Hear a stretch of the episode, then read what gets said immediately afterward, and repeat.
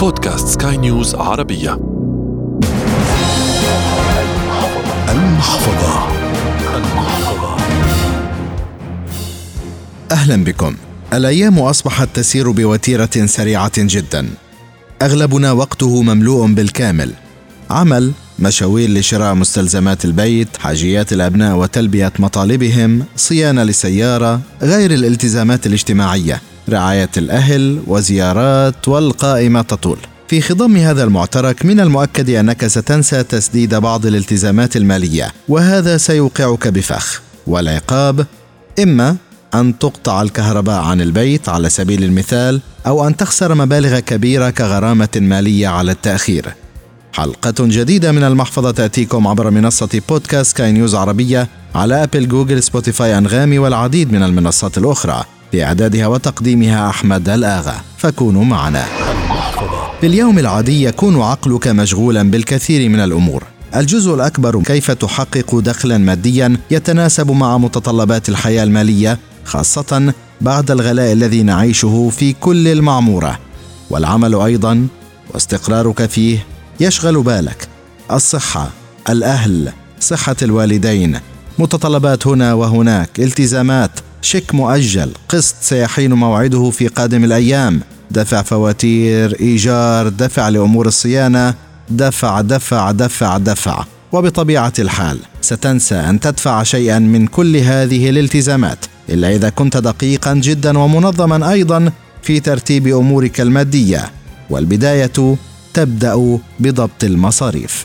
كل ما زادت بطبيعة الحال الصعوبات المالية والاقتصادية يزيد الضغط سواء نفسيا أو حتى فكريا على الفرد. فببطل قادر يكون عنده إلمام بشكل كتير واسع أو بشكل كامل بالمصاريف.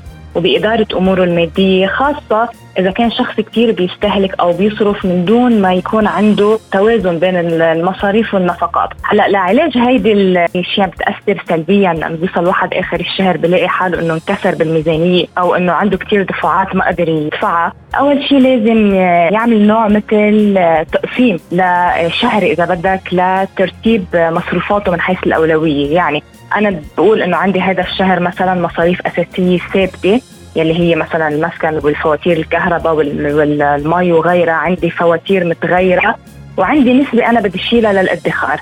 مجرد ما أنا حدد المصاريف آه، بشكل أساسي وحط خطة للميزانية تكون قابلة إنه تتحقق بتكون هيدي الخطوة الأولى أنا أقدر أدير حياتي المالية بطريقة منيحة وما أوصل لعجز بآخر الشهر. الصحفية والكاتبة في الشأن الاقتصادي هدى علاء الدين ذكرت طريقتين للسيطرة على الالتزامات دون نسيان أحدها. أول شغلة في الطريقة التقليدية يلي هي الواحد بيأيد على الورقة والقلم، كل ما يقبض راتبه أول الشهر بحدد أنا عندي هالقد مصاريف، عندي هالقد مثلا قرض للبنك، عندي دين مستحق لازم سجله، عندي أقساط مدرسية، أقساط للسيارة، بشوف قد إيه دخل دخله وعلى أساسه بحدد هو كيف بده يدفع. ممكن يلاقي إنه في دفعات ما بيقدر يتهرب منها إذا كان آخذ لون أو إذا كان عنده أقساط مدرسية أو حتى جامعية فبيضطر إنه هو اللي بده يدفع لأنه هو الالتزامات الشهريه بده يضطر يقلل من مصاريفه الثانية اللي هي مثلا الاكل الشرب الأشياء الرفاهية. فعنا واحد الطريقة التقليدية. اثنين عنا طريقة الاستفادة من التكنولوجيا واستغلالها بطريقة كثير جيدة يعني اللجوء للتطبيقات. التطبيقات بشكل آه، خاص بيلجأ لها الأشخاص اللي ما بيحبوا يأيدوا على الورقة والقلم ويستعملوا الطرق التقليدية. وفي كتير مجموعة كبيرة من التطبيقات يلي بتساعد على إدارة نفقات الفرد سواء كان فرد أعزب يعني مسؤول عن حاله بشكل خاص أو سواء عنده عائلة. التطبيقات لها كتير أهمية يعني ميزاتها كتيرة. ممكن أنت تحط عليها بشكل متواصل أو يوميا أنت شو اشتريت آه، أنت شو عم تنفق وبالمقابل بتكون أنت محدد ميزانيتك. بتصير هي بتعطيك بشكل يومي أو أسبوعي حسب ما أنت بدك. مثل تنبيهات أو إشارات أنت وصلت لهذا المعدل من النفقات أو أنت ميزانيتك بعد فيها هالقد أو أنت مثلا بهذا التوقيت عندك دفعة معينة فبتكون عم تعطيك تنبيهات إذا أنت نسيت أو راح عن بالك إنه عندك شيء لازم مستحق عليك هذه التطبيقات بتقوم بهذا الدور. كمان ممكن آه، تربط عليها بطاقتك الائتمانية يعني فيك تسهل عملية الدفع. بدل مثلا كمان ما تروح تضطر إذا عندك لون بالبنك بدك تروح آه، تدفعه لتخفف من الوقت وحتى من استهلاك إذا بدك المواصلات. فيك تستخدم التطبيقات الهواتف المحمولة أو تفوت على ال website الخاص بكل بنك. يعني تخلص طريقة شرائك أو مدفوعاتك عن طريق هذه التطبيقات. كمان الميزة اللي كثير حلوة فيها إنه بتدلك مش بس بتعطيك إشارات أو تنبيهات بتعطيك مثل صور بيانية أو مثل انفوجرافيك بطريقة ال expenses اللي أنت عم عم تصرفهم. يعني هي طريقة كثير عملية بس لشخص بحب التكنولوجيا وبحب يدير أموره بشكل إنه يشيل عنه عبء إنه أنا كل ما بدي شغلة بدي أفتح ورقة وقلم وايد لي صديق نسي أن يدفع التزاما للبلدية التي يقع فيها منزله. المبلغ كان 150 باوندا بعد عدة أشهر وجد نفسه مطالبا بأكثر من 900 باوند وهذا يشكل عبئا ماديا على أي أحد.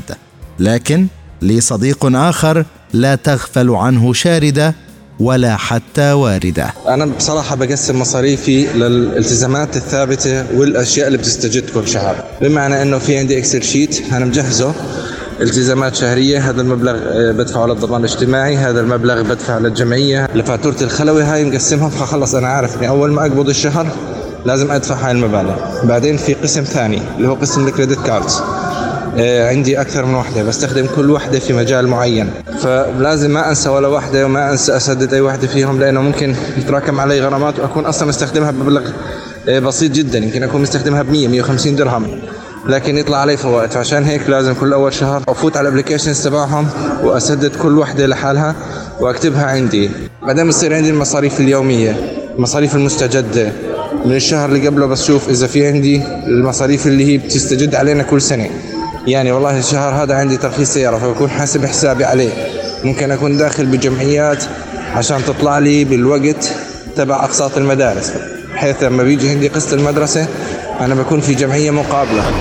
إلى هنا نصل وإياكم إلى ختام هذه الحلقة من برنامج المحفظة والتي أتتكم عبر منصة بودكاست كاي نيوز عربية على أبل جوجل سبوتيفاي أنغامي والعديد من المنصات الأخرى. تقبلوا تحيات أحمد الآغا من الإعداد والتقديم وغسان أبو مريم من الإخراج الإذاعي.